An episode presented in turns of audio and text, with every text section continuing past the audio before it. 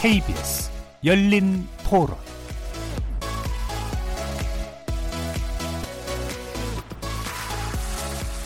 안녕하십니까. KBS 열린 토론 정준희입니다.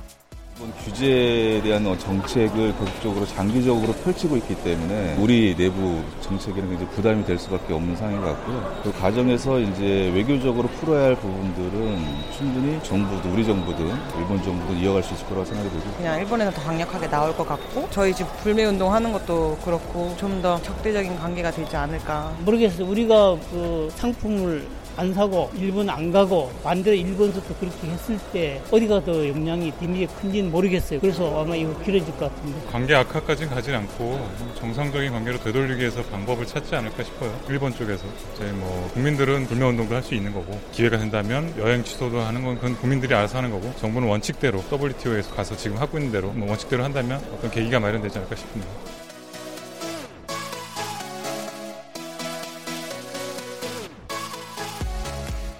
거리에서 만나본 시민들의 의견 어떻게들 들으셨나요? 오늘 토론할 주제는 바로 위기의 한일 관계 외교적 해법은입니다. 지난 7월 4일인데요. 일본의 수출 규제 조치로 시작된 본격적인 형태의 한일 갈등이 좀처럼 해법을 찾지 못하고 있습니다.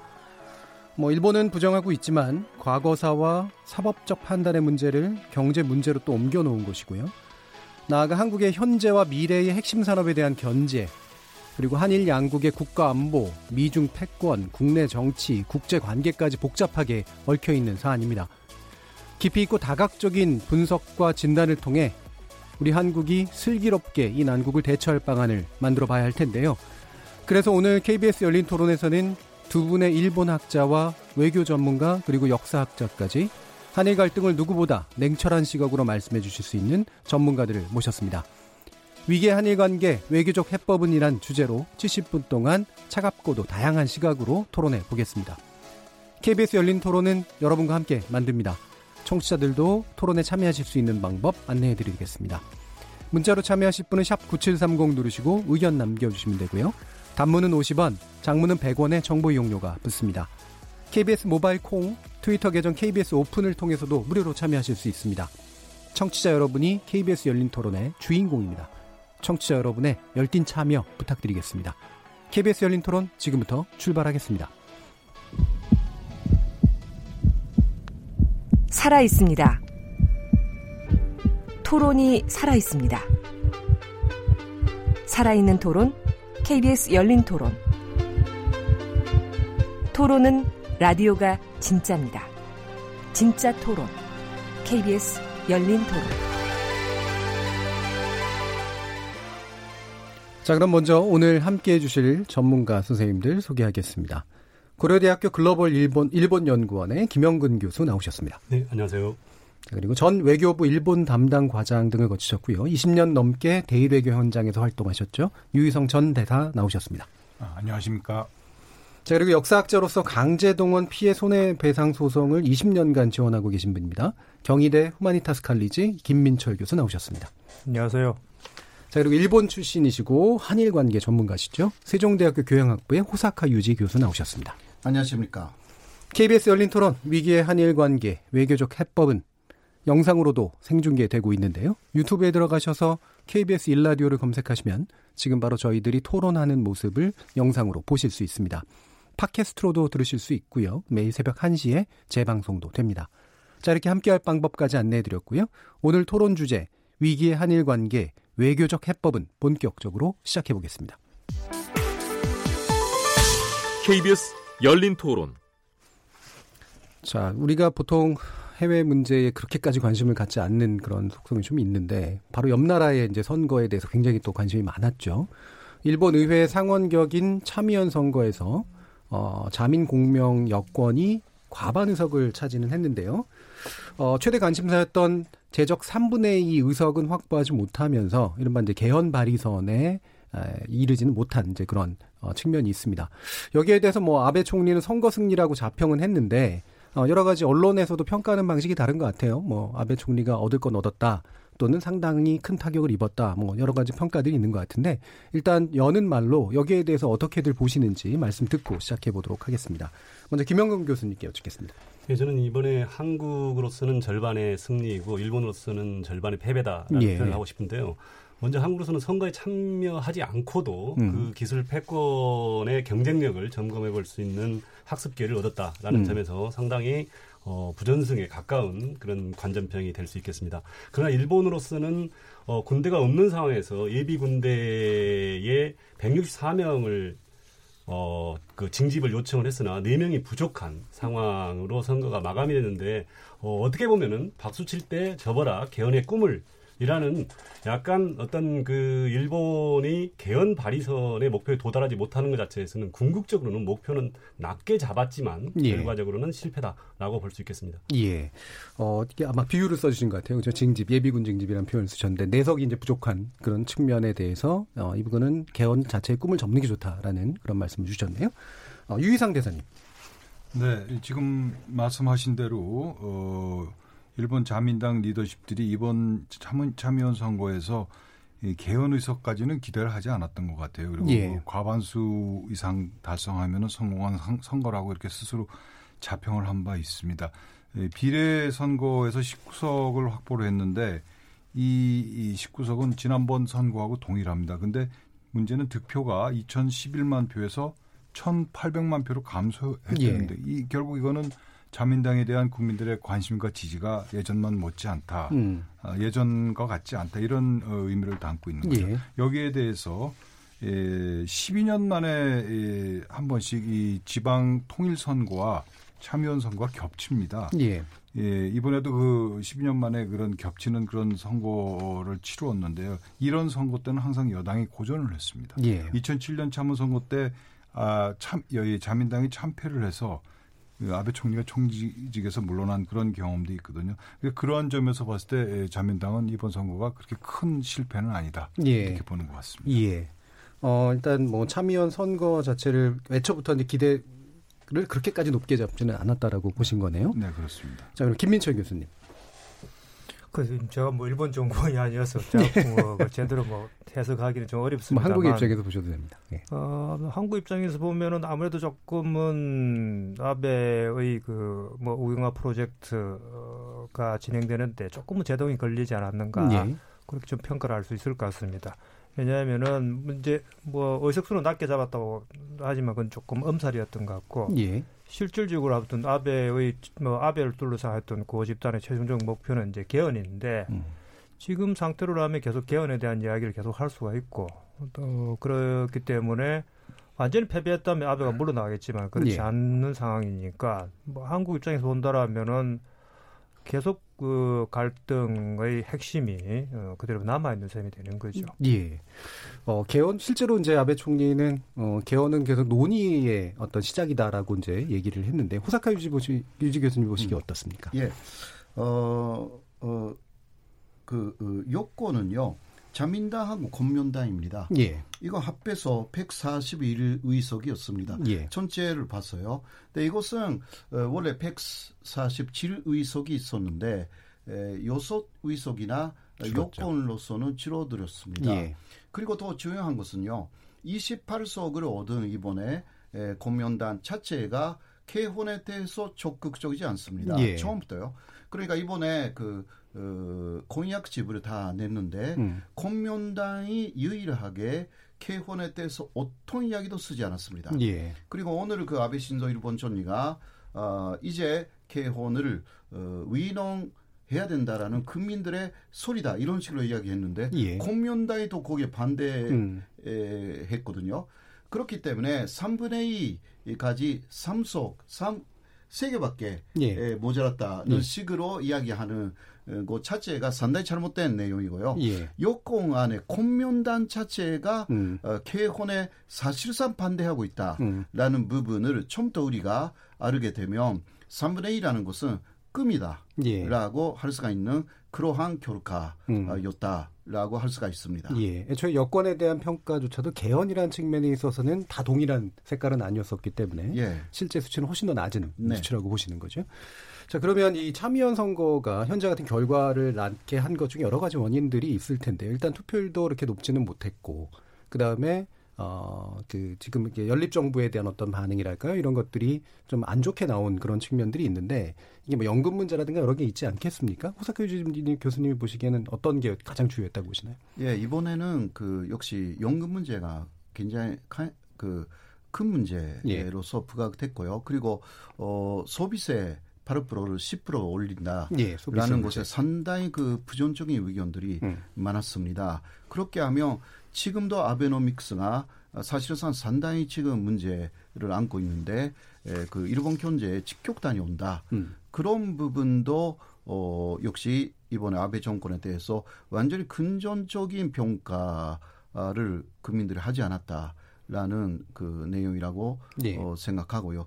기타 어, 굉장히 여러 가지 자민당의 안 좋은 부분들이 있었습니다. 이번에 그러니까 자민당이 완전히 승리하지 못했던 이유 중 하나가 아, 이거 한국에 대한 보복 조치에 대한 평가라기보다 예. 일본 내 문제가 예. 상당히 여러 가지가 있었습니다. 하나 또 말씀드리면 어, 그 어, 아베 쫀리가 유세로 나갔는데요. 어, 거기에 그 아베 그만둬라라는 또 음. 반대 사람들이 나왔는데 그 사람들을 경찰이 연애해 갔습니다. 예, 예, 예. 아, 이거는 그, 어, 어, 그 언론의 자유라든가 음. 아, 표현의 자유를 계속 어, 말해왔던 음, 그 일본 민주주의가 예. 아닙니까? 거기에 대한 음. 도전이다라고 해서 일본 시민들이 굉장히 반감을 이번에 예. 예, 많이 가졌고 그 동영상은 어, 그 300만 뷰라든가 음, 음. 어, 그러한 기록을 했기 때문에 이런 것도 어, 많은 영향을 이번에 예, 예. 예, 눈에 안 보이는 영향을 음. 어, 이번에 선거에 줬다 그렇게 볼 수가 있습니다. 예, 예. 김영근 교수님. 예. 예, 그 보통 이제 선거라고 하면 방금 호사카 유지 교수님이 말씀해 주셨던 내용이 굉장히 중요합니다. 그럼에도 불구하고 외견상으로서는 정- 어, 여당 입장으로서는 날씨가 작용했다. 당시 그 그날은 어, 태풍의 영향으로 투표가 저지할 수밖에 없었다. 그래서 1995년 그 7월 23일에 치러진 선거에서도 이제 44.52%라는 예. 굉장히 낮은 투표를 차지하는데 어.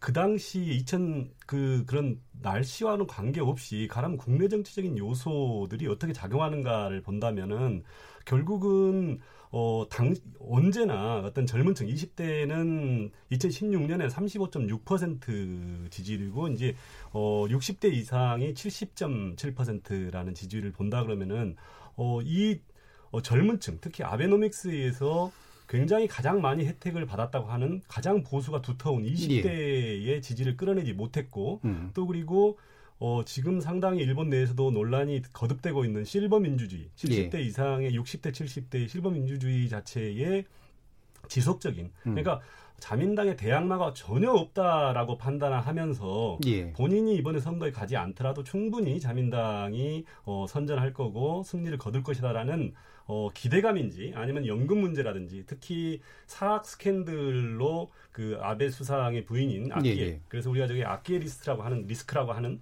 아키에 리스크가 극복되지 못한 음. 그러니까 결국은 일본 내에 축적된 피로가 결국은 날씨와 더불어서 같이 표출됐다라고 보겠습니다. 예. 어, 일단 그 선거 분석은 요 정도까지 하고요. 그러면 이게 이제 사실 우리한테 어떤 영향을 미칠까가 좀 더 이제 중요한 문제 같아서 그쪽으로 좀 이동을 할 텐데요. 어, 일단 우리 관심사인 어, WTO 이사회에서 이제 한일 양국이 어, 아마 논전을 이제 벌이게 될 것 같고 그래서 이번 주가 굉장히 중요해 보입니다. 여기에서 우리 정부가 어떻게 대응을 하고 있는지 그리고 어떤 논의로 대응할 필요가 있는지에 대해서 우리 어, 유희상 대사님 의견 들어보죠. 예, 오늘 뉴스 보도를 보니까 어, 일반 유사회가 개최되는 모습들이 잡혔는데요. 예.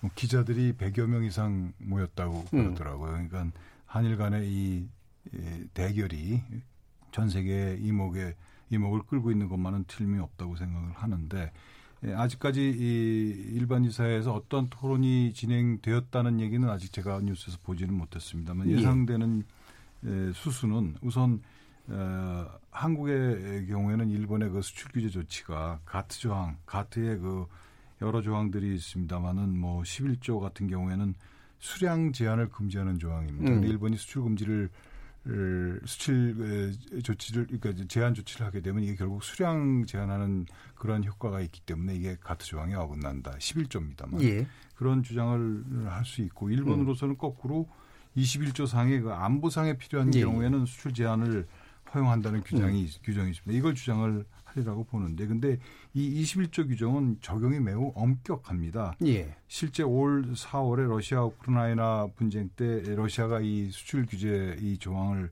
에, 유리하게 적용을 했는데 에, 당시는 준전시 상황이었다 이런 어, 판단을 했고 또 그럼에도 불구하고 러시아 주장에 대해서는 어, 많은 국가들이 이 비난을 하는 그런 상황입니다. 어, 일본이 이 지금 현재 에, 의견 수렴 중이라고 하는 화이트 국가 예. 27개 나라가 지금 그 대상국이 돼 있는데 여기서 이 리스트에서 한국을 제외하는 예, 프로세스를 지금 밟고 있다는 얘기인데요. 이거는 가장 중요한 가트 1조 회원국 간의 평등한 대우 규정을 위반하는 그런 음. 조치가 됩니다. 예. 따라서 이러한 얘기들이 이 서로 어, 주고받는 그 논전이 벌어지라고 생각을 하는데 전반적으로 저는 이 수출 금지 조치 자체에 대해서는 예, 여론 국제 여론상 살펴볼 때 예, 일본이 좀 불리하지 않을까 예. 그런 생각을 합니다. 지금 이제 북한으로의 이제 유출 문제를 이제 걸고 사실은 나섰는데 그럼 실제로 북한으로 유출되는지 보자라고 하는 안을 이제 우리가 우리 정부가 제시했더니 그걸 거부한 거 이것부터도 사실은 좀 문제가 있지 않습니까? 예, 김, 김병 교수님. 예, 그 이번 이 일본 이사회의 안건 자체가 이 정도 뜨거운 예. 어떤 관심을 보인다는 것 자체가 사실은 국제법에 대한 그런 저희들의 시각, 의존도, 예. 시민들의 관심도가 높다는 뜻인데 음. 어, 아직 한국은 WTO 제소의 전 단계에서 지금 만나고 있는 겁니다. 예. 그래서 이제 어, 실제로 WTO가 제소가 됐을 때 시간이 굉장히 소요되더라도 음. 과연 이번 여론전은 굉장히 그 한국에서 유리한 걸로 전개되고 있고 특히 어, 국가 안보에 위협이 된다는 사항과 또 그리고 대북 제재 위반 여부라는 걸 증명하는 과정에서는 역시 그 부분을 충분한 증명이 있어야지 그 WTO의 분쟁 해결 절차의 어떤 그런 패널에 올릴 수 있다는 걸 가정한다면 거의 분쟁 해결 절차가 90% 정도는 양자 간의 교섭에 의해서 결정되기 때문에 그런 부분들은 어, 충분히 국제 여론전을 이용을 하되 더 치밀한 준비가 있어야 될 것 같습니다. 예. 그래서 지금 아까도 이제 우리 유 대사님께서 말씀드렸던 것처럼 이 차, 그 다음 수순이 이제 그 화이트 리스트에서 그러니까 백색 국가 명단에서 이제 제외하는 좀 더 그 큰 조치를 이제 취하지 않을까라고 예상하는 건데 이게 그 가트 협정을 더 심각하게 위반할 수 있는 그런 문제가 되잖아요. 근데 일본은 사실은 좀 추진할 것 같은데 호사카 교수님, 교수님이 보시기에 그 근거를 가지고 갈 것 같은가요? 예, 일단 그 내일 그 가기 결정을 하겠다. 어, 그런 예고를 좀 한 바 있지 않습니까? 그러니까 화이트 국가에서 한국을 제외한다라는 음. 것은 내일 그 간요회의 결정에 예. 붙이겠다. 음. 어, 물론 그 어, 결과가 어떻게 되느냐라는 것을 좀 봐야 되지만 현재까지의 일본 정부의 에, 그 기세라고 할까 어, 그러한 여러 가지 그 어, 뭐, 어, 이야기로 예. 밀어볼 때 내일 아마 백색 국가에서 화이트 국가에서 어, 그 한국을 제외할 가능성이 있습니다. 음. 그렇게 되면 어, 그게 일본의 간요회의 결정이라는 것이 예, 다시 그것을 어, 뭐라 할까 어, 병료하는 게 상당히 어려워집니다. 일단 한번 결정이 예, 나면 예. 결정하니까요. 네, 이 경우는 음, 또 어, 그러니까 WTO만 예. 생각하면 상당히 오히려 어, WTO의 여러 가지 문제를 일본이 위반하기 때문에 예, 예. 우리에게 더 유리하게 되는 음. 그러한 상황이 올 수도 있습니다. 예, 예. 그런데 지금 그 우리가 또 알아야 되는 부분은 일본이 WTO 자체가 잘못됐다. 음. 이것을 그 어, 후쿠시마 어, 수산물에서 예, 예. 한국이 이긴 이후에 에, 일본이 이상하게 국제사회에 WTO를 개혁해야 되겠다. 음. 이러한 목소리를 높여가지고 G20에서도 처음부터 끝까지 이야기를 했습니다. 어, 그리고 미국이 거기에 조금 키를 기울여 어, 기울이고 있다라는 그렇죠. 이러한 사실은, 부분에서 어, 우리가 그냥 어, WTO의 룰 안에서 이 논쟁을 계속 그 하겠다. 어, 그것도 대단히 중요하지만 또 일본이 바깥에서 외교전을 하고 있다라는 부분에서 어, 앞으로 이거 그 해야 된다고 저는 생각하는데 WTO의 예. 이러한 부분이 그 일본이 더 본격적으로 또 그 외적인 외교전을 또 강화해 오는 것이 아닌가. 예. 어, 거기에 대비해야 된다. 예. 저는 그렇게 생각합니다. 그러니까 일본이 강요해서 결정 내릴 가능성이 높고 그럴 경우는 외려 WTO에 더 강한 안 좋은 인상을 주게 되지만 네. 실제로는 WTO를 벗어난 범위에서의 외교도 예, 굉장히 예. 중요하다라고 예. 보시는 거죠. 예, 김영 교수님. 근데 이제 이 부분이 만약에 호사카 교수님 말씀하시는 대로 이게 사실이라면 예. 그 추가 제재 리스트 1100개 리스트는 없이 예. 바로 백색 국가에서 제외하겠다는 건데 음. 사실은 일본이 백색 국가에 제외하겠다는 의도는 어 그걸 제외하지 않고 추가 제재 리스트만 발송을 하게 되면 가트 1조 1항의 최외국 대우라는 예. 그다음에 또 무차별 원칙에 여기에 벗어나기 때문에 백색 국가에서 제외시킴으로써 결국은 그 1조 1항과 11조 1항의 어떤 위반되는 사항에서 벗어나고 싶다라는 전략이 강하기 때문에 어떤 강요 회의에서 가기 결정이 난다고 치면 결국은 저희들이 추가적인 제재 리스트를 걱정하지 않고 바로 WTO의 어, 어떤 그 국제적인 효율성, 제도의 체크 부분으로 들어가기 때문에 어떻게 보면은 한국으로서는 더 유리한 상황의 음. 전개가 될 수도 있겠습니다. 예, 예. 혹시 또 다- 다른 의견 있으신 분? 예, 그러면 넘어 그, 이 부분은 좀 더 아마 지켜보면서 이게 실제로 WTO 체제 자체에서 우리가 그렇게 불리할 건 없는 그런 상황은 맞는 것 같고요. 그럼 좀 더 근본적인 문제로 이게 어, 대법원의 강제징용 노동자에 대한 이제 배상 판결이 이뭐 현재와 같은 것들을 불러일으킨 직접적인 도화선이 됐는데 그 배후에는 이제 1965년 한일 청구권 협정을 어떻게 해석하느냐라는 문제까지 또 자리하고 있습니다. 어, 일본 같은 경우에는 관련 없다 하면서도 계속해서 이 문제를 계속 걸고 있고요. 어, 제3국 중재의 설치 요구를 어, 시한까지 결정하면서 우리 정부에게 압박했는데 아, 우리 정부는 이것이 부당하다라고 이제 반응을 하고 있는 이제 그런 상태입니다. 요 한일 간의 인식 차이라고 하는 게 단순한 인식 차이인지 아니면 뭔가 이 정당성에 관련해서 분명한 어떤 문제가 있는 것인지에 대해서 일단 의견을 좀 여쭙고 싶은데요. 김민철 교수님께 여쭙겠습니다. 예, 우선 그 현재 이제 강제동원 판결 문제와 관련해서 쟁점이 되고 있는 부분은 예. 1965년 한일협 정을 어떻게 규정할 것인가 음. 하는 문제가 하나 있고요.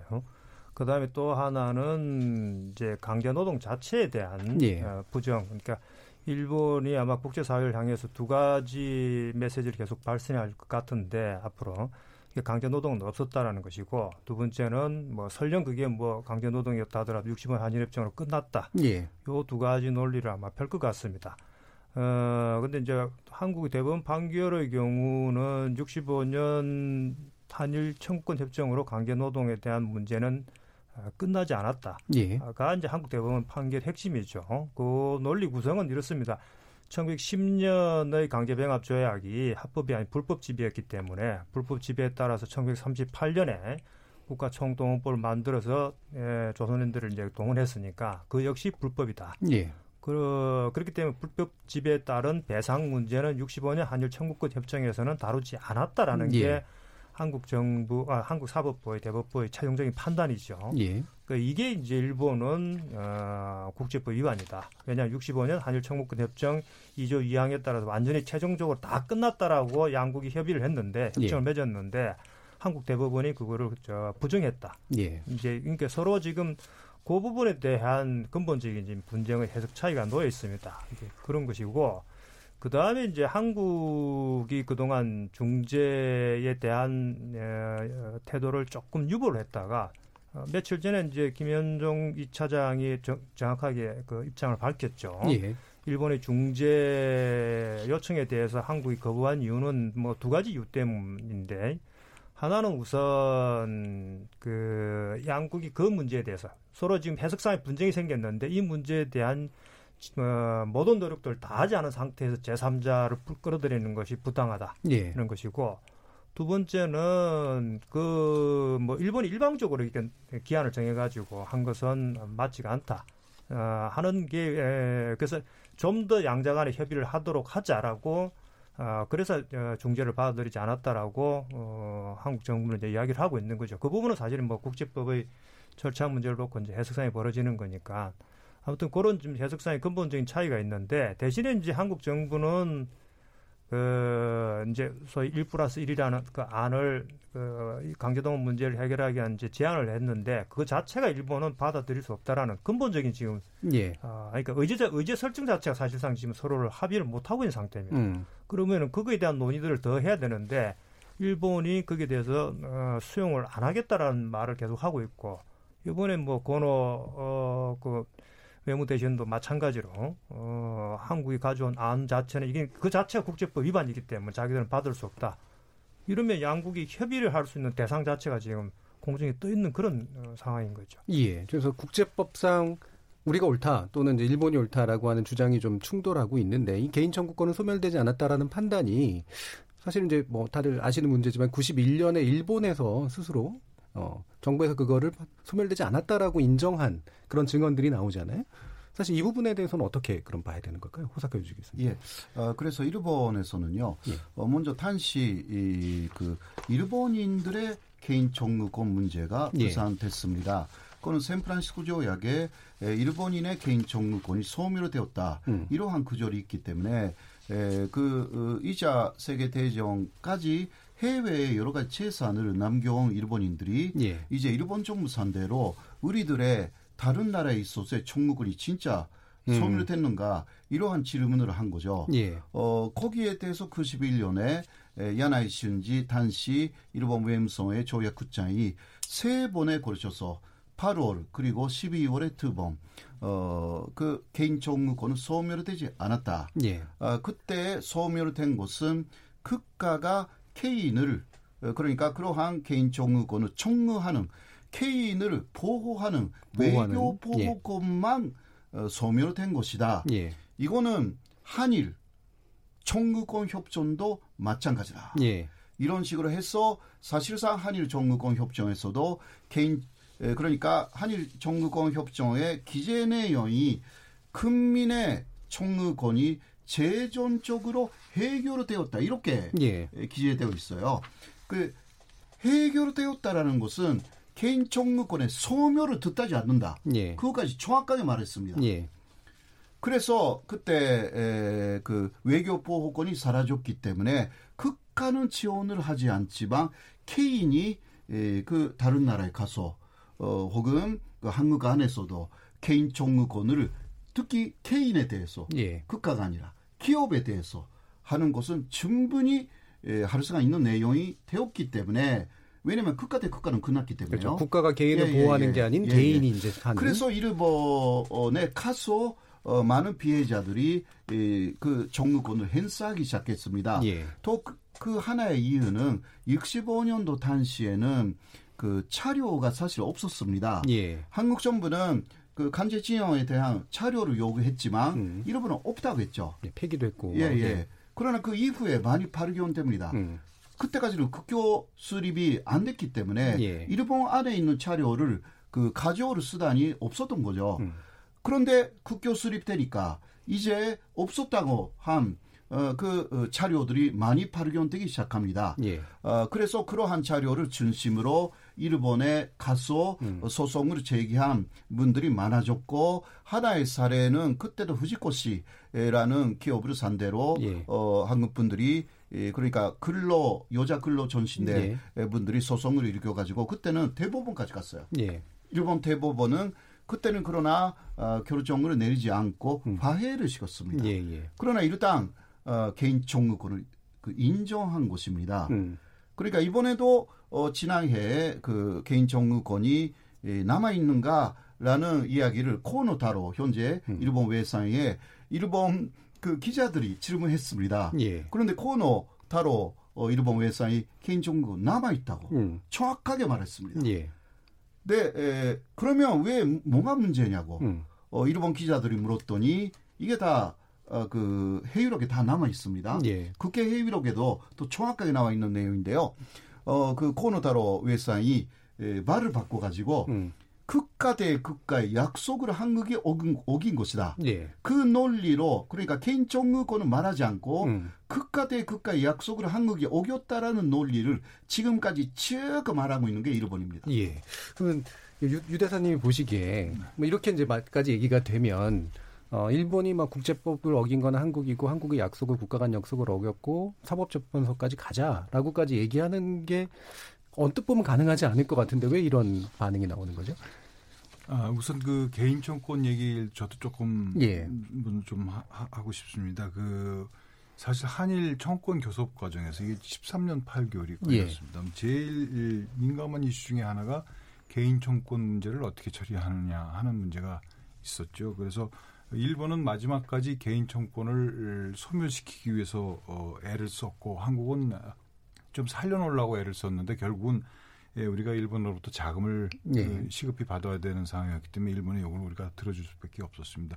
그럼에도 불구하고 지금 개인 청권 이후 자체는 한일 간에 큰 대척점을 이루지는 않고 있다. 예. 결국 외교적 어, 외교 보호권만 소멸된 거 개인 음. 청구 개인이 예, 재판을 제기할 수 있- 소송할 수 있는 그런 권리는 살아 있다. 그 실제 그렇게 되고 있고 예. 그래서 큰 대척점은 저는 아니라고 봅니다. 예. 그런데 일본이 이 지금 국- 중재위나 ICJ 국- 즉 국제사법재판소에 이 문제를 가져가자 하는 거는 사실은 청구권협정 제3조에 음. 그러한 규정이 있습니다. 이 양국이 협정의 내용, 그러니까 협정의 내용이나 또는 실시에 관해서 해석에 분쟁이 생길 경우 이 중재 처음에는 이제 양권의 외교 채널을 통해서 문제를 해결하고 예. 그게 안 될 때는 중재위를 구성해서 제3국의 중재. 하고 예. 근데 이제 국제사법재판소 얘기는 그 분쟁 규정에는 없습니다. 예. 양국이 이 분쟁 규정 가지고 교섭을 할 때 사실은 예, 한국이 먼저 이 조항을 넣자고 그랬는데요. 예. 어, 일본이 우리가 제의를 하니까 일본이 ICJ까지 가는 그 안을 넣- 넣었습니다. 예. 그래서 우리가 반대해서 국제사법재판소 가는 규정은 제외가 됐는데 음. 이러한 그 협정상의 규정이 있기 때문에 일본이 이, 이것을 이제 근거로 해서 우리한테 에, 중재를 구성하자 이런 얘기를 음. 주, 하고 일단 있는 절차적으로는 주장할 수 있으니까 그걸로 그렇죠. 주장해서 네. 뭔가 좀 더 시간을 끌고 뭐 이런 쪽에 더 가까운 건가요? 일본도 음. 어, 그렇죠. 일본 입장에서는 한국이 이, 지금 자기네들이 주장하는 그 국제법 위반 상태를 해소하라는 어, 요구에 대해서 한국이 전혀 움직이지 않으니까 예. 이런 식으로 해갖고 제 3자에 의한 판단을 받아보겠다 이런 생각을 갖고 있는 거죠. 음. 자, 예, 예, 예. 그 김민철 교수님. 사실은 이제 외교적으로는 대단히 이제 강수를 둔 거죠 일본이. 예. 거기다가 또 이제 경제 뭐 통상 공격까지 지금 이제 겹친 건데 그럼 도대체 왜 왜 이렇게까지 강수를 두는가 음. 하는 뭐좀뭐 원인일까 배경에 대한 예. 설명들이 해석이 좀 있어야 되지 않을까 싶은데요. 어, 대부분 판결이 그냥 단순한 그 개인이 강제 노동에 대한 판결로서 끝나는 게 아니고 그게 동아시아에 미치는 영향들이 파장이 굉장히 클 것이다. 예. 쉽게 말씀드리면 예를 들어서 한국의 피해자가 강제 동원된 피해자가 법원에 저기 호소를 해서 피해 판결을 받았다고 한다면은 그럼 예를 들면 필리핀이든 또그 다른 동남아시아의 2차 대전 때 그런 뭐 점령하였던 그런 시민들의 유족들도 역시 똑같이 그렇게 일본 정부 또는 일본 기업을 상대로 할 수가 있는 거죠. 그리고 예. 이거는 결국은 한국 대법원의 판결이 어, 강제노동 그 자체에 대한 판결이 가지만 어떤 면에서는 전후 질서, 어, 샌프란시스코 조약에 의해서 냉전 체제를 유지하기 위해서 과거 이때 일본의 그 과거 청산을 사실상 미국이 봉쇄했던 것인데 예. 그 전체를 허물어뜨릴 수 있는 위험이 있지 않는가 하는 음. 그런 위기 의식이 예. 제가 보기에는 굉장히 좀 크게 깔려 있기 때문에 음. 이거는 결국은 정면 승부를 할 수밖에 없다. 음. 그러면은 자연히 이게 선거가 끝나서 그 해결될 문제가 아니고 상당히 장기전으로 가 전면전으로 갈 뭐 그런 우려가 굉장히 크지 않는가 예, 그렇게 예. 좀 전망을 하고 있습니다. 예. 유희상 대사님. 예, 예, 강제 동원 피해 문제가 이번 예, 사태에 예, 직접적인 도화선이 된 건 사실입니다만 사실은 좀 쌓여 있었죠. 예. 이 2015년 12월 달 한일 간의 합의가 됐던 위안부, 위안부, 예. 문제 이거에 관련해서 어, 한국 정부가 일방적으로 어, 그때 에, 설립이 됐던 화해치유재단도 해산을 하고 사실상 그 합의 내용을 무용화 저는 음. 무용화라는 표현을 쓰는데 무용화시키는 조치를 취했죠. 사실 예. 일본은 이 위안부 합의에 에, 굉장히 이 어려 어려운 과정을 거쳐 합의에 도달했다고 생각을 하는데 이것들에 대한 한국 정부의 요즘 취하고 있는 조치 이런 것도 사실은 일본이 뭐 수출 규제 수출 규제까지 하는 그런 배경이 되지 않았나 예. 그렇게 생각합니다. 그래서 이런 문제들이 얽혀서 사실은 보면 이게 단순히 이제 뭐 의원 참여원 선거 결과가 어떠냐라든가 아베 총리 개인의 어떤 문제를 떠나서 일본이 지금의 그 전후 체제를 새로 구성하는 데 있어서 어, 이른바 역사 수정주의력까지 얘기되고 있는 그런 판단들이 지속적으로 작용하고 또한 동시에 한국의 정부가 거기에 우호적이지 않다라는 판단 이것이 작동하고 있다라고 이제 보여지는데요. 그래서 이제 일본 회의 문제 얘기, 얘기 많이 나오잖아요. 그러니까 지금 현재 아, 아베 정부를 구성하고 있는 핵심 멤버들이 일본 회의고 그게 역사 수정주의적 시각과 구구적 시각에 굉장히 철저하게 좀 입각해 있다라고 보는데 이게 어떤 내용인지 일단 호사카 교수님. 예. 뭐 일본 해위는 그 1997년에 에, 기본적으로는 잔소로 됐지만 그 이전부터 그 사람들의 모체는 특에 존재했습니다. 예. 아무튼 간에 신도계 단체하고 또 상당히 우익적인 에, 문화인이나 정치인들이 모체가 되어서 음. 어, 일본 해위가 만들어졌는데 에, 그 사람들의 목표는 에, 45년까지 대일본 제국의 용광을 되찾자 음. 거기에 있습니다. 어, 그리고 팽팽하게 그때 일본 사회에 만연대 어 있었던 그 위안부 문제 에, 그러니까 그 13년 코너 담화로 예. 위안부 문제가 어, 일본의 중학교 교과서에 다 실렸습니다. 예, 예. 이곳을 고치겠다. 음. 위안부는 없었다. 음. 어, 있었다 하더라도 다 합법이었다. 음. 이곳을 주장하기 시작했고 어, 또 어, 나아가서는 어, 중국에서 있었던 난진 대학살도 이곳은 거짓이다. 없었다. 어, 일본이 아시아를 침략한 것이 아니라 어, 백인 지배로서 아시아를 해방시킨 게 일본이다라는 사실상 45년까지의 에, 그 일본의 침략 을 전당하는 하는 사상을 다시 현재 부활시키는 예. 것을 목표로 하고 있고 야스쿠니 신사를 참배하는 것은 이거는 당연한 일이고 어, 그, 이, 이런 식으로, 어, 막 사실상 아베 정권의 사산적 기반을 음. 다 제공하고 있는 게 일본 해위고 아베 신도 일본 총리는 매일 일본 해위가 제공하는 지라시를 읽고 어, 그 나라를 시작, 아, 그 하루를 시작, 시작한다. 이러한 이야기, 이야기까지 예, 있는 예. 정도로, 어, 그리고 또 일본 해위의 회장, 부회장으로 또 아베 총리는 계속 역임했고요. 아, 아무튼 간에 현재 아베 정권의 전신적 지지가 되어 있는 게 일본 해외입니다. 예. 그렇기 때문에 그러한 마인드로 사실상 교조주의적인 그러한 마인드로 현재를 다루다 보니까 오판이 생기는 거죠. 예. 현재 아베 정권이 이러한 보복 그, 그, 어, 간지, 에, 경제 보복 같은 것도 이게 경제를 중심으로 보고 있었던 그 어, 보수의 주류 사람들 예전에는 예, 그렇죠? 예. 하토야마라든가 음. 밖에 나갔지만 예. 어, 하토야마 유키오 우리에게 아주 친숙한 음. 이런 그 수상도 원래는 자민당의 보수 어, 본류였던 사람들입니다. 그렇죠. 투트랙 전략들을 했던. 예, 예. 밖에 예. 나가가지고 그, 그러니까 자민당에 남아, 남은 사람들은 비주류의 음. 예, 그러한 역사 수정주의자가 굉장히 많아져가지고 그 완성체가 아베 정권입니다. 예. 그렇기 때문에 경제를 중심으로 생각했던 사람들이 아니에요 지금. 예. 그래서 어, 이게 이념으로 중심으로 현재를 갖다가 무기화 시켜가지고 음. 한국에 대해서 보복을 하기 시작한 것입니다. 예. 그러니까 상당히 오빠들을 한 거 아닌가 일본 음. 내에서도 음. 이게 왜 출구 전략이 없는 음. 이런 그 어, 어, 전략을 하는지 모르겠다고 예. 옛날에 자민당이 아니다 음. 어, 그렇게 말하는 언론들도 상단수 나와 있는 것입니다. 예. 실제로 일본 예전 자민당 보면 상당히 좀뭐 뭐랄까 유연하면서도 네. 뭐 간교한 측면도 있고 사실은 이제 그랬는데 이게 상당히 사라진 그런 모습이 좀 나오는데요. 좀 말씀처럼 이제 어, 조국 수석이 이제 어제 청와대 수석 보좌관회에 대해서 일본 회의의 정체란 책을 들고 와 일종의 메시지잖아요. 일본 정부를 그렇게 본다는 얘기고 또 일본 정부에서는 또 되게 좀 거의 대놓고 이제 탄핵 얘기도 하고 대통령 탄핵 얘기도 하고 한국 정부가 바뀌지 않는 한 별로 협상할 의지가 없다는 것 메시지를 보이는데 이 양국 정부가 이렇게 서로를 그렇게 이해를 하는 게 지피지기인지 아니면 문제를 사실은 더 이상 풀 수 없게 만드는 어떤 상태인지 좀 견해를 좀 여쭙고 싶어요. 일단 우리 김영근 교수님 의견 들어볼까요? 예, 방금 그 말씀 주셨듯이 어떻게 보면은 일본의 전형적인 그런 외교 정치 행태는 관료 주식회사, 예. 그러니까 관료의 탄탄함에서 그쵸. 시스템으로 어떤 제도 그 어떤 제도나 정책이 나오는 거였는데 어, 개인적인 특히 아베 수상 관저 주도의 레짐이 크게 작동하는 체제로 바뀌었다라는 과정에서 지지 기반들을 어떻게 모을 것인가. 80년대에서는 주로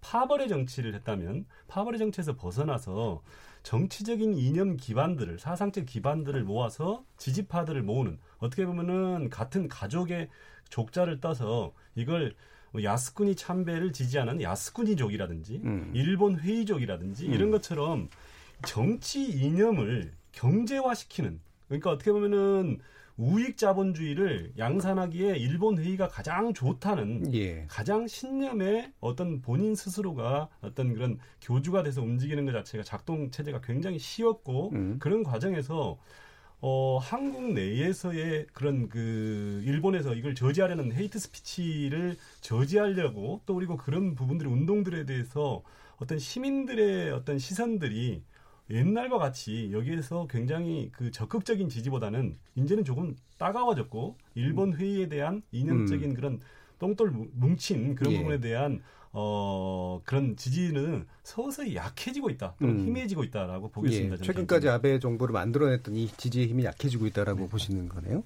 예, 유희상 대사님.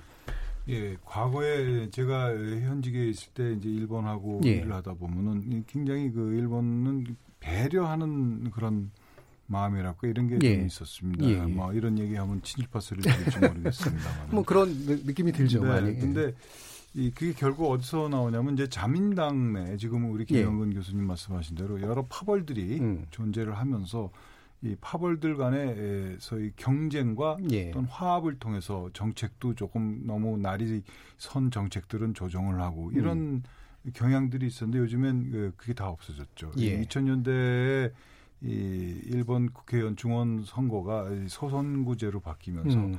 총리의 힘이 엄청나게 강해졌고. 왜냐하면 예. 이 소위 그 국회의원들을 공천 우리는 공천권이라는 예. 얘기를 하는데 그게 이제 총리 이 자민당 총재의 개인 권한 비슷하게 지금 음, 돼버렸어요. 그러니까 의원의 당선을 그냥 쥐고 네, 있는. 그래서 이제 음. 총리가 그런 식으로 모든 걸 장악을 하다 보니까 음. 개파는 거의 뭐 무력화됐다고 보는 예. 게 맞고요. 어, 또 심지어는 요즘에는 이 아까 김영근 교수님 그 관료가 일본 사회를 이끌어 나갔다고 말씀을 예. 해주셨는데 이, 이 주요 부서의 국장급 인사들까지 총리가 총리 관저가 직접 챙깁니다. 예. 그러니까 관료들이 소신껏 어, 과거에는 일을 했다 음. 이런 얘기들을 우리가 많이 해왔는데 지금은 총리 관저를 어, 눈치 보- 총리 관저의 눈치를 보지 않았습니다. 음, 인사권이 과도하게 들어가는 그, 런 모습. 뭐 과도하다 예. 표현은 그게 정상인지 어떤지까지는 예. 제가 잘못 우리 우리 같은 경우에는 어 우리도 어, 조금 주요 보직들은 청와대에서 예. 직접 관여를 하지요. 근데 이 내각 책임제 국가에서 그렇죠. 내각 조금 이상한 예, 겁니다. 예. 그래서 일본이 그런 식으로 어, 점점 예, 자민당 일당 음. 독재의 길로 가는 거 아닌가 하는 생각이 정, 들 음. 정도로 이 정치 체제가 지금 바뀌고 있기 때문에 한일 관계도 어, 조금 더 어, 쉽게 경색이 되고 예. 쉽게 풀리지 않는 그러한 양상을 띠는 음. 게 아닌가. 자민당이 일극의 이념적인 체제로 경직되고 있고 게다가 총리로 이제 많이 권력이 그렇죠. 몰리는 이런 구조라는 거죠. 예, 김영근 교수님. 그래서 그 아베 수상을 반대하는 측에서 우스갯소리로 예. 아베의 가장 큰 공적은 아베노믹스가 아니라 음. 관료 정치를 분산시켰다, 야. 파괴시켰, 폭파시켰다. 예, 관료 힘을. 라- 관료 힘을 음. 해체시킨 거다라는 식으로 어떤 그런 지적하고 있는 걸 들었습니다. 예. 자, 그러면 어, 지금 어, 뭐그 구체적인 대응에 관련된 논의는 이제 뒤에 좀 해봐야 될 것 같고요. 일단 현재 확실히 좀 한일 간의 관계가 경색의 국면으로 갈 수밖에 없는 구조적인 요인들은 계속해서 이제 이런 식으로 좀 보이는 것 같습니다. 그래서 위기의 한일 관계 외교적 해법은이라는 주제로 각 분야의 전문가를 모시고 생각을 나눠보고 있는데요. 어, 일부 토론에서는 작금의 한일 갈등의 배경을 이제 좀 짚어봤고요. 어, 이어지는 후반부 토론에서는 여기에 대한 가장 효과적인 대응은 어떻게 조직해야 될지 한번 고민해 보도록 하겠습니다. 전반부 토론 여기서 마치겠습니다. 여러분, 여러분께서는 KBS 열린 토론과 함께하고 계십니다.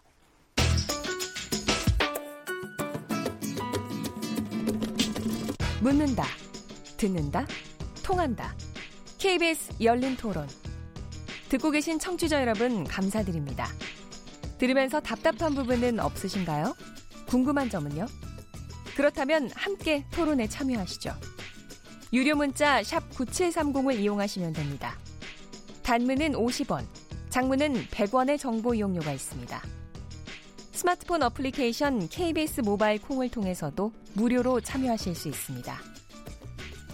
KBS 열린 토론은 언제나 열려 있습니다. 듣고 계신 KBS 열린 토론은 매일 밤 1시에 재방송됩니다. 자, 그럼 지금부터 전반부 토론이 진행되는 동안 청취자들께서 보내주신 의견 들어보고 가겠습니다. 정희진 문자캐스터. 네, 안녕하십니까. 문자캐스터 정희진입니다. 위기의 한일 관계, 외교적 해법은 이라는 주제로 청취자 여러분이 보내주신 문자 소개해드리겠습니다. 먼저 콩 아이디 이상희님. 일본이 일방적으로 이유도 없이 무역 규제를 하고 있다고 봅니다. 일본이 먼저 사과를 하고 강제 동원 피해자분들께 사과하고 보상도 해야 합니다. 콩 아이디 8387님. 만약 20년 전이었으면 문제가 컸겠지만 지금은 우리나라의 경쟁력도 많이 올라와 있어서 일본과 해볼만 하다고 봅니다. 콩 아이디 TH로 시작하는 청취자분. 일본도 문제지만 외교 문제를 외교에서 끝내야지 일본이 경제로까지 끌어들일 때까지 먼 산만 쳐다본 정부의 책임이 크다고 봅니다. 정권만 바뀌면 국가 간 합의사항 이행하지 않는 국가로 인식될 수 있다는 것도 문제라고 봅니다. 콩 아이디 6176님. 자유한국당 일부 의원들, 특히 나경원 대표와 김무성 의원은 일본이 때리면 맞고 반격도 하지 말라고 합니다. 되묻고 싶네요. 맞다가 죽을 수도 있다는 건 생각하지 못하시나요? 한국은 억울하게 맞다가 그냥 죽으라는 건가요? 콩아이디 0681님. 양국이 경제전쟁 해봐야 서로 피해와 후유증만 클 뿐이라고 봅니다. 한일 모두 외교력으로 해결하고 일본과 가까운 이웃으로 잘 지냈으면 합니다. 콩 아이디 5098님. 되도록 일본과 싸우지 않는 게 낫다고 생각합니다. 싸우지 않고도 이기는 방법이 있을 거라고 봅니다. 콩 아이디 1509님. 한일 간 문제는 대립과 반목보단 서로 윈윈할 수 있는 협상으로 마무리되었으면 합니다. 라고 보내주셨네요. KBS 열린 토론, 지금 방송을 듣고 계신 청취자 모두가 시민 농객입니다. 청취자 여러분의 날카로운 시선과 의견 기다립니다. 지금까지 문자캐스터 정희진이었습니다. 뭐든지 이야기해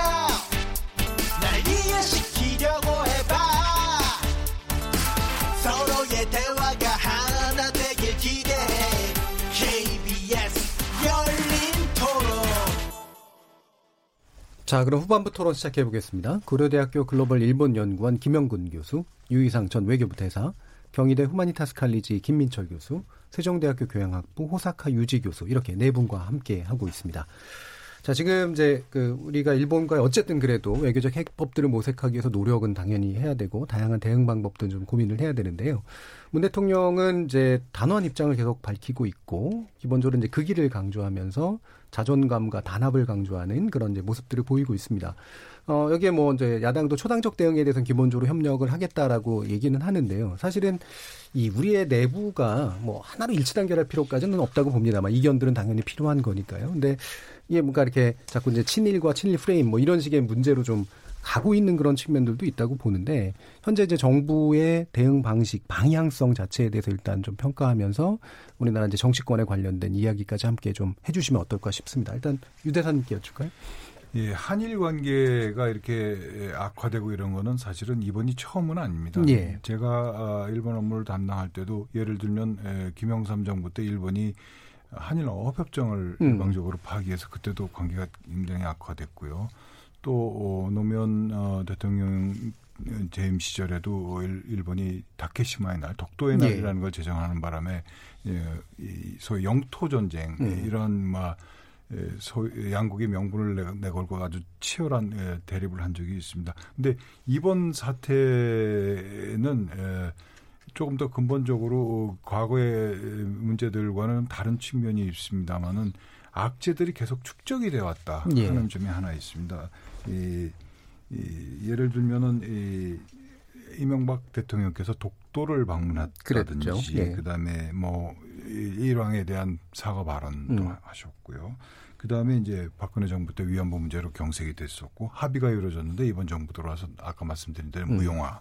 그다음에 이제 최근에 이 강제징용 문제 등 이렇게 악재들이 계속 축적이 되는 이 단기적으로는 이런 요소들이 음. 있는데 그거 플러스 어, 한일 간의 구조적인 변화가 지금 일어나고 예, 예. 있습니다. 음. 가장 아, 음, 큰 변화는 뭐냐면 양권의 국력의 차이가 음. 점점 줄어들어서 있고. 일본이 과거에는 한국에 대해서 어느 정도 여유를 갖고 음. 한국을 대하는 그런 모습들이 이 종종 보였는데 이제 그런 일본의 여유가 없어졌다. 음. 네. 그 다음에 이 지한파, 지일파, 음. 양국의 이 지한파, 지일파가 예, 점점 무대에서 퇴장을 하고 있어서 문제들이 생겼을 때 예, 수면화에서 양국 간의 예, 갈등을 조금 녹여줄 수 있는 그러한 인사들이 더 이상 눈에 띄지 않는다. 음. 그다음에 중국의 예, 부상에 따라서 이 동아시아의 지각의 변동이 일어나고 예. 있고 마지막으로 한반도 평화 프로세스 일본이 소외되면서 음. 일본이 이 굉장히 초조해하는 음. 이러한 현상들이 이 구조적으로 변화가 일어나고 음. 있습니다. 따라서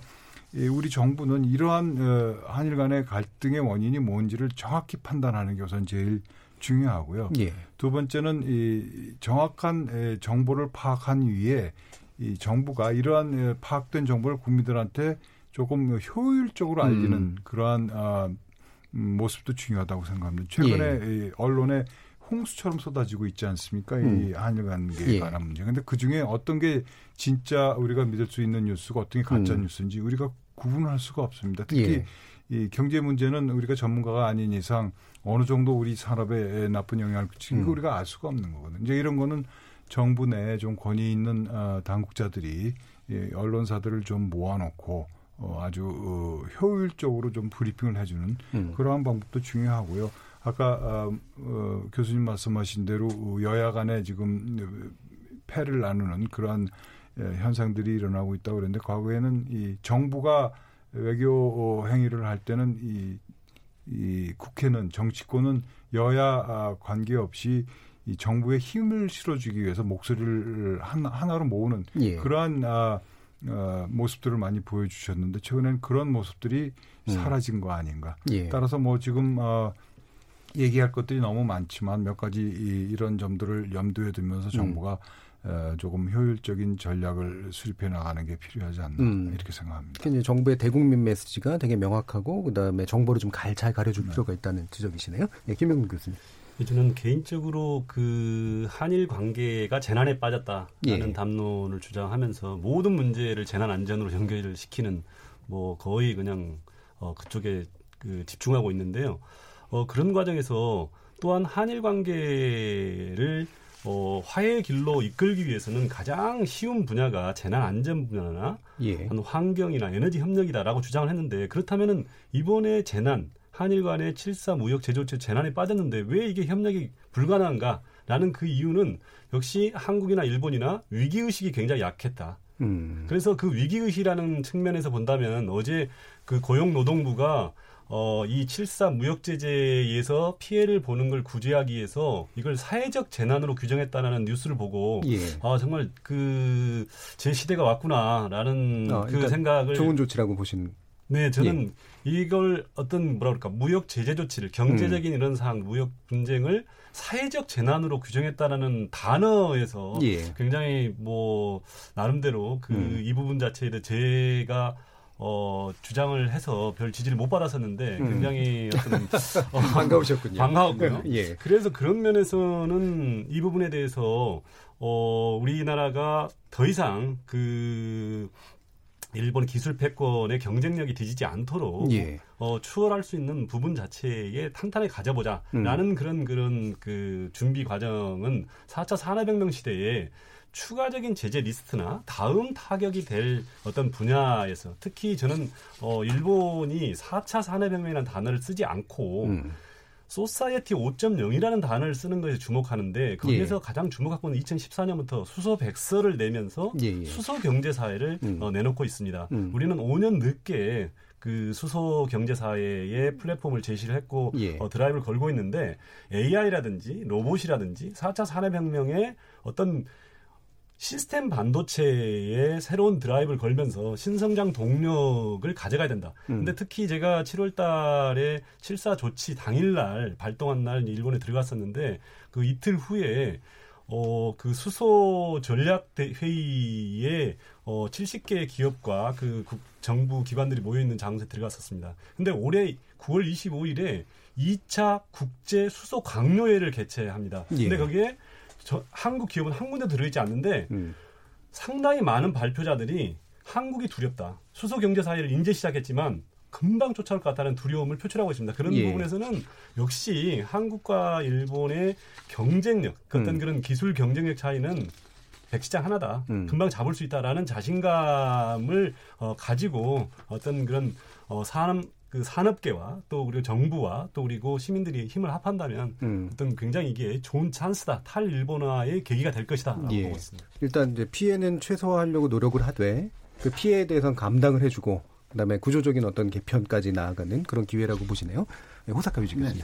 어, 어, 그래서 외교적인 노력이 예. 이, 필요하다. 예. 그런 말씀을 많은 분들이 하시고요. 예. 어, 그거는 당연히 당연하고, 필요하죠. 예. 네, 그러나 어, 외교적인 노력을 해서 어떻게 무엇을 양보하고 그쪽에서 어떤 것을 양보받는가 그러니까요. 이게 예. 대단히 중요하죠. 음. 그런데 아베 정권은 기본적인 부분을 양보하지 않으려고 합니다. 음. 이것으로도 우리가 알아야 하는 거죠. 예. 그러니까 위안부 합의 때도 일본은 마지막까지 양보를 안 했던 부분은 이것은 15겐치지만 보상금이다. 이 부분입니다. 책임을 인정하지 않는 예. 거죠. 음. 보상이라는 것은 합법적인 과정에서 손해가 생겼으니까 음. 좀 돈을 주겠다. 이 이야기고요. 이쪽에서 박근혜 정권에서도 사실상 요구한 것은 배상 책임이었습니다. 예. 이것은 그러니까 위법적인 불법적인 에, 상황에서 생긴 모든 것에 대한 어, 그 어, 어, 배상을 요구하는 거죠. 예. 이것을 일본은 사실은 끝까지 음. 그 그때는 어, 받아들이지 않았습니다. 예. 그러니까 어, 우리가 어, 그 어, 위안부 합의가 됐을 때 상당히 의아하게 느낀 거죠. 음. 그때까지 박근혜 대통령 자체가 주장해온 거하고 다른 결과가. 정확하게 예. 나왔기 때문에 예. 놀랐던 거죠. 네, 거기에 대한 답을 계속 찾았는데 요새 2013년쯤부터 일본이 이, 계속 건반직에 에, 행동하는 박근혜 정권에 대해서 어, 견제 보복하고 어, 그리고 그 홍보로 반격하겠다. 예. 어, 이러한 그 작전을 그때부터 수립했다라는 기사가 주간 문춘이라는 음, 데서 문춘. 예, 나왔습니다. 예.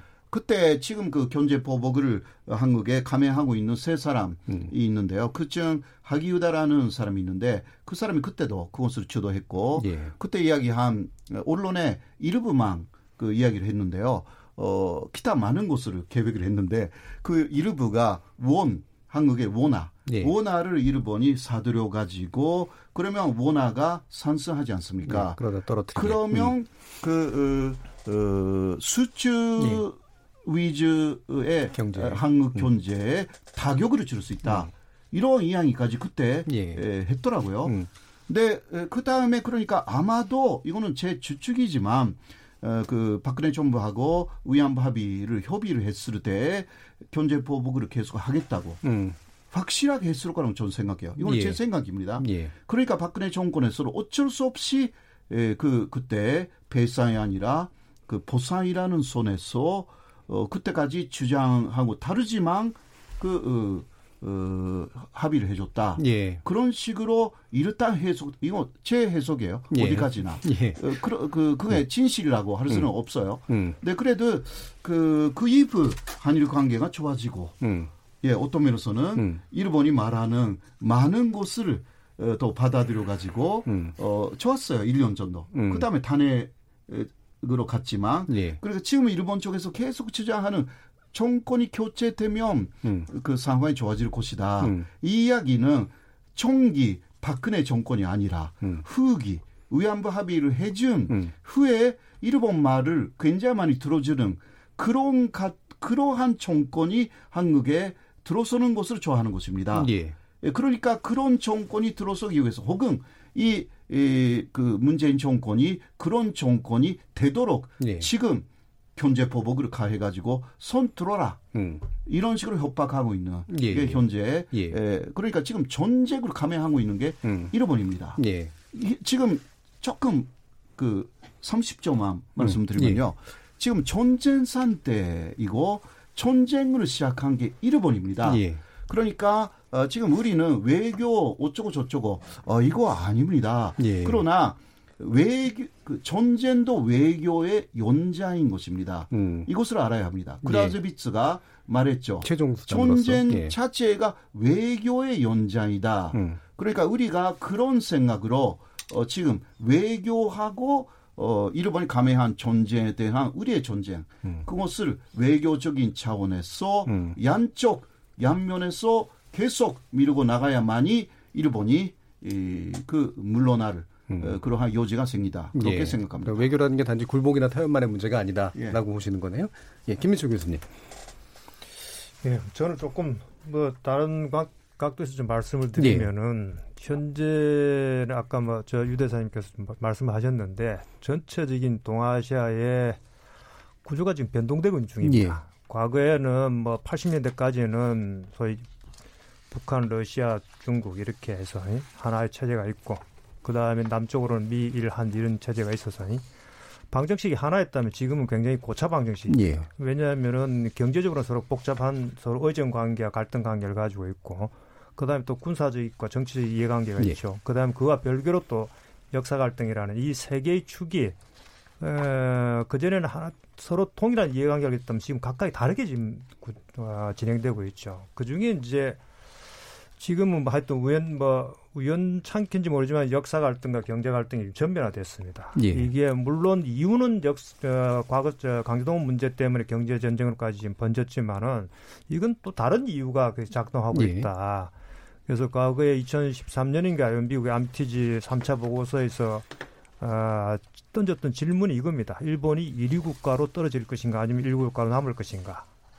어, 1위 국가로 남으려면은 이런 이런 일들을 해라. 해서 예. 쭉 소위 일본 개혁에 대한 일종의 이제 뭐 조언이죠. 예. 예, 암티지가 계- 계속 동아시아에 지금 네, 네 차례 걸쳐서 보고서를 내고 있는데 어, 그거는 뭐냐면 일본이 아무튼 지금 굉장히 여러 형태로 잃어버린 20년 뭐 이런 형태로 정치적으로나 경제적으로나 상당한 위기의식을 가지고 있습니다. 음. 어, 그러니까 과거와 같은 그런 어떤 외교적인 또는 경제적 발언권 힘 이런 것들이 어, 약화되고 있는 상태죠. 예. 그, 그런 것들이 이번 갈등의 중요한 하나의 배경으로 작용했을 것이고 과거 같으면은 일본의 경제력으로 사실 한국이 거의 뭐 거기에 뭐 종속됐다고 하지만 예속된 행태 그런 기술적인 분야에도 있었지만은 지금은 그런 것들이 굉장히 많이 좁혀졌습니다. 예. 어, 그래서 이런 위기의식들이 전체적 경제에 대한 전체적인 어떤 그 재조정 과정에서 갈등들이 전면화된 게 아닌가. 그래서 어, 경제 문제와 저는 그렇게 생각합니다. 경제 문제가 설령 해결된다 하더라도 이건 예. 결국은 지금 서로 이제 이건 미국, 중국 다 지금 서로 얽혀 있는 문제이기 때문에 그 문제 해결된다 하더라도 역시 강제동 문제는 또 다른 형태로 계속 남아서 남아 있을 것이다. 그러면 그 문제를 이제 어떻게 풀 것이냐 하는 그런 또 다른 또 과제일 예. 것 같습니다. 예. 그럼 유 대사님, 뭐 간단하게만 여쭐게 뭐 여쭈 문제는 아니긴 합니다만 그래도 외교 경험을 가지고 계시니까요. 현재 그 작은 의미에서의 외교, 다시 말하면 뭔가 이렇게 타협을 해나가면서 이렇게 서로 거래를 하는 그런 방식이 어느 정도까지 좀 가능하리라고 보십니까? 일본하고 예, 맞습니까? 지금은 지금 당장엔 좀 어렵지 않을까 예. 싶습니다. 우선 접점을 찾아야 되는데 음. 접점이 이루어지지 않고 있습니다. 이런 상황에서는 정상회담이 개최될 리도 없고 예. 개최된다 그래도 효과를 발휘할 수 없습니다. 음. 그래서 그 접점을 찾는 노력을 해야 되는데 결국 음. 실무자들이 아무리 어려운 상황이라도 서로 만나서 예. 서로 상대방이 무슨 주장을 하고 있고 상대방이 왜 화가 나 있고 이런 것들을 파악을 해서 거기에 맞는 맞춤형 대응을 하는 게 지금 필요한 거 아닌가 예. 그런 생각을 합니다. 알겠습니다. 뭐 더 막 깊은 말씀들 나누고 싶은데 시간이 좀 거의 다 돼서요. 이제 마무리 발언을 해야 될 시간인 것 같습니다. 어, 여러분들께서 지적해 주셨지만 이게 표면적으로 경제적인 갈등으로 나타나고 있지만 사실은 세력 재편, 구조 재편 과정하고 밀접히 어, 연관돼 있다고 하는데요. 어, 마무리 발언 해주시면서 지금 어, 볼턴 안보 보좌관의 방안이라든가 이런 것들을 보면서 우리가 뭐 미국에 기대할 바라든가 또는 러시아 군용기 도발 문제에 관련된 부분 이런 것들을 참조해서 어, 우리 정부에게 뭔가 주문하고 얘기할 부분이 있으시면 어, 마무리 발언으로 듣도록 하겠습니다. 먼저 김영국 교수님. 예, 저는 두 가지를 말씀드리고 싶습니다. 그 한반도 평화 프로세스가 잘 돼야 일본이 안전하다. 결국은 한반도 평화 프로세스의 역할이 굉장히 희미해진 일본과 예. 북일 수교 교섭 과정 자체에서 돌파구를 찾지 못하고 있다. 거기에 어떻게 한국이 도와줄 것인가 음. 조력자 역할을 자처해서라도 어, 결국은 어, 일본의 등을 어, 도닥거려 줘야 된다라는 말을 드리고 싶고요. 예. 음. 또 그리고 이 부분은 내년 도쿄올림픽을 앞두고 있는 입장에서 어떤 안보적 위협에 있어서 어떤 북한과 한국과 일본이 어떤 어, 3자 간의 예. 그런 안보 어, security 팀을 예. 그 구성해서 대처한다. 두 번째는 사실은 이제 5.18, 아니, 8, 그, 광복절의 8.15, 기념사, 8.15 광복절을 그 앞두고 기념사에 뭘 담을 것인가라는 고민거리인데 저는 개인적으로 이 1965년 체제를 어떻게 보완한다든지 또 어떻게 역, 역주행을 해서 과거를 회귀할 게 아니라 이걸 어떻게 체제의 안정화. 그래서 즉, 뭐, 2019 한일 국교 안전화 선언 또 안전이라는 단어를 써서 죄송스럽습니다만은 어떤 그런 어 미래 지향적인 그런 그 선언을 분명히 예. 담을 필요가 있고 지소미아 한일 군사 정보 보호 협정 관련해서 말씀을 드린다면 오히려 일본은 만약에 이걸 어 강경 발언들이 한국에서 나오고 있었는데 그건 사실은 어, 상당히 조심스러워야 될 거고 그런 부분들이 그걸 구실로 삼아서 야, 이러니까 정보를 못 얻으니까 우리가 개헌을 통해서 군대를 가지고 더 예. 어떤 그런 어떤 위, 더큰 빌미를 줄수 리스크를 있다. 빌미를 예. 줄수 있다. 그래서 예. 리스크가 어, 더 커지지 않는 것을 예. 미연에 방지하는 예방 외교에 집중했으면 좋겠습니다. 알겠습니다. 어, 시간이 한 3, 40초 정도뿐이 안 되겠네요. 홍사카 유지 교수님. 예. 예. 어, 먼저 65년도에 음. 끝난 것은 보상 문제가 예. 끝났다. 어, 폐사 문제는 끝나지 않았다라는 음. 것을 간단하게 예를 들면 일제 간정기에는 그 일본인 업체가 아, 한국인을 엄청나게 크다 하거나 음. 또 돈을 달라고 어, 온 한국인들에게 칼을 뽑아가지고 위협하거나 음. 혹은 사냥종으로 위협하거나 이런 것들이 엄청나게 많았습니다. 예. 그 통화일보라든가 당시 조선중앙일보에 기사 기사들이 음. 마- 많이 남아 있어요. 예. 그리고 임금 차별, 그 일본인 오르마, 예. 조선인 오르마 정확하게 자료가 나와 있습니다. 그러한 차별에서 오는 고통 음. 이런 것들이 그때 그 전신적 보상됐다고 하지만 그것은요. 전신적 배상 아니었습니다. 예. 배상하는 것은 어디까지나 위법 행위에 대한 어, 배상이기 때문에 이런 예. 부분을 또 한국에서 많이 알아야 되고요. 음. 일본한테도 이러한 메시지를 계속 보내야만이 일본 정부가 정신 차린다. 예. 저는 그렇게 생각합니다. 음, 알겠습니다. 자, 김민철 교수님. 예, 아무튼 뭐 지금 전쟁은 일어났습니다. 음. 원하지 않았는데 뭐 전쟁이 일어났기 때문에 전쟁을 얼만큼 잘 아, 싸워서 이기느냐 하는 문제인데 우선 저는 뭐 한국 정부가 국제적인 여론전을 좀 잘 해놨으면 좋겠다 예. 하는 말씀을 드리고요. 아, 국제사회 규범이나 꼴대를 옮긴 건 한국이 아니고 일본이다 예. 아, 하는 그 논리들이 최근에 뭐 나왔습니다만 예. 그런 것에 대한 좀 적극적인 아, 홍보가 필요하고 알겠습니다. 그 다음에 이제 자, 여기까지만 듣고 예, 유 대사님 말씀을 예, 드려야 될 것 같습니다. 하고 싶은 예. 얘기는 많습니다. 예, 시간이. 없어서 간단히 예. 하겠습니다. 이 개인도 마찬가지만 국가 간에도 자기가 견제하고 싶은 입장들이라는 게 있습니다. 예. 이번 청구권 협정 강제동원 피해 문제 관련해서 일본, 한국과 일본이 각각 자기가 주장하는 입장이 있습니다. 그런데 국가 간의 관계는 이런 자기의 입장만 주장할 경우에는 갈등이 생깁니다. 예. 따라서 어디에 국익인지 우리가 음. 일본하고의 관계를 파탄내지 않는다는 아, 않을 바에는 어디에 국익이 있는지 이해관계가 어디에 있는지를 잘 파악을 해서 거기에 맞는 어, 대응을 해야 된다 하는 게 제 생각입니다. 알겠습니다. 어, 그래서 내일은 또 이제 경제 전문가, 반도체 기술 전문가를 모시고 어, 우리가 어떻게 국익의 문제를 좀 더 잘 짚어볼 것인가, 구조의 문제를 또 짚어볼 것인가를 또 얘기 나눠보도록 하겠습니다. 오늘 토론 함께 해주신 네 분 선생님께 모두 어, 수고하셨다는 말씀드리고요. 그리고 저는 내일 저녁 7시 20분에 다시 찾아뵙도록 하겠습니다. 지금까지 KBS 열린 토론 정준이었습니다.